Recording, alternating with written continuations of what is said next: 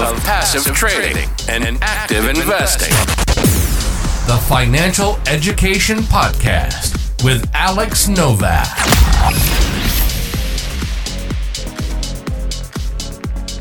Hello, dear listeners. It's Alex Novak back with another episode.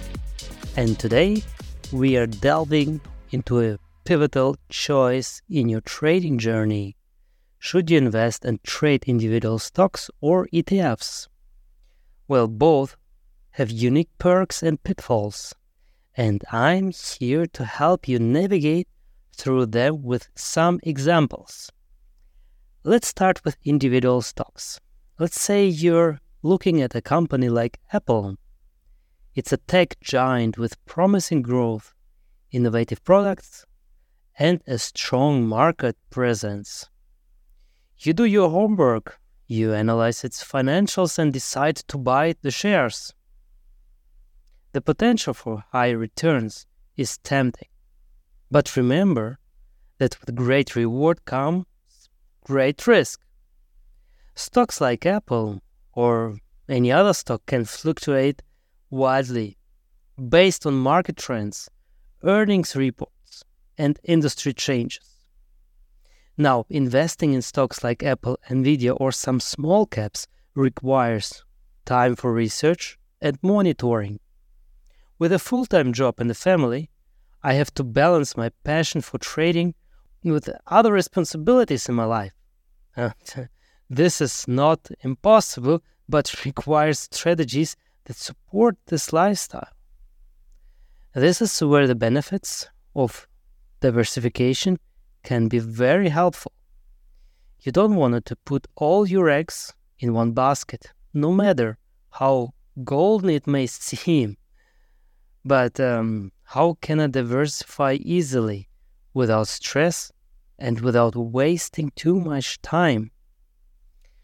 Let's talk about ETFs.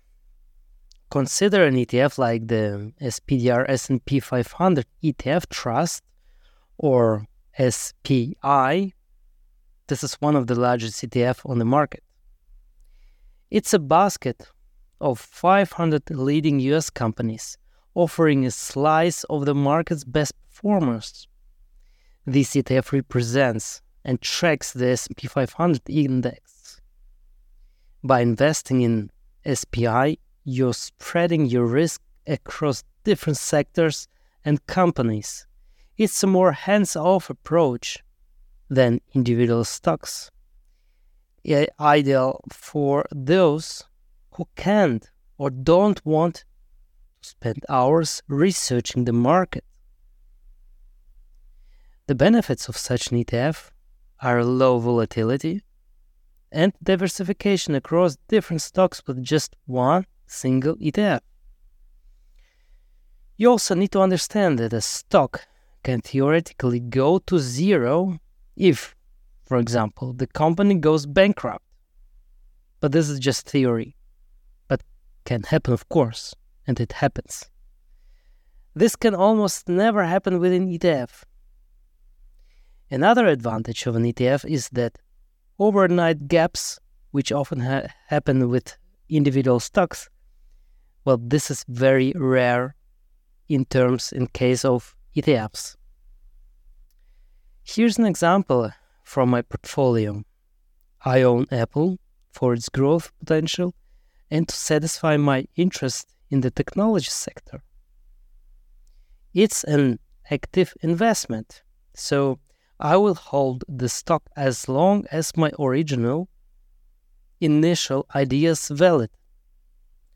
I am prepared to sell the position as soon as the initial idea is no longer valid.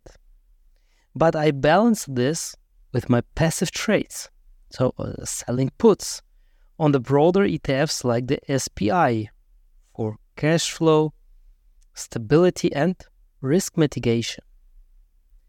That way, I'm not overly exposed to the volatility of any single stock. A direct investment instead of selling options is also significant so a direct investment in the SPY, I mean, of course. And then understanding volatility in this case is key. Individual stocks such as Apple or some small caps can be more volatile, which is great for potential high returns, but riskier. In high volatility environments, you can get higher premiums by selling options. ETFs like SPY have their ups and downs, but generally offer a smoother ride. It's like comparing a speedboat, which are the individual stocks, to a large cruise ship, which are the ETFs. The latter rides the market waves with more stability. For example, less volatility. So, how do you decide? Well, your choice should reflect your trading goals, your risk tolerance, and your time commitment, as well as your experience. If you're attracted to the excitement and potential rewards of individual stocks and have the time to research them, stocks like Apple or some small caps might be a good fit. But if you're looking for a more balanced approach with less time commitment and lower volatility, ETFs are worth considering. You can consider to combine both approaches, which I love to do. And don't forget about risk management. With equities, it's important not to be overly concentrated in any one area. With ETFs, make sure they match your long term investment goals. A personal approach I found effective is to use ETFs as a base for steady, diversified growth by a direct investment or selling options, while selectively actively investing in individual stocks or for higher growth potential. This strategy has allowed me to manage risk without missing out on opportunities for higher returns. So, in conclusion, whether it's the thrill of trading individual stocks like Apple or the stability of ETFs like the SPY, you should tailor your portfolio to your lifestyle, goals, and risk tolerance. It's about creating a strategy that grows with you and adapts to your life's changes.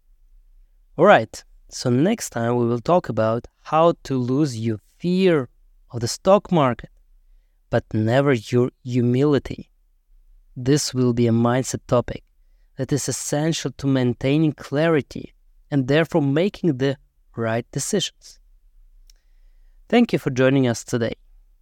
Remember, the balance between active investing and passive trading with stocks or ETFs is like a well prepared meal it takes a variety of ingredients to come together perfectly.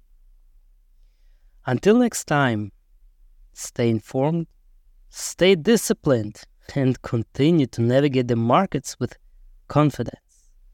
Happy trading, my friend.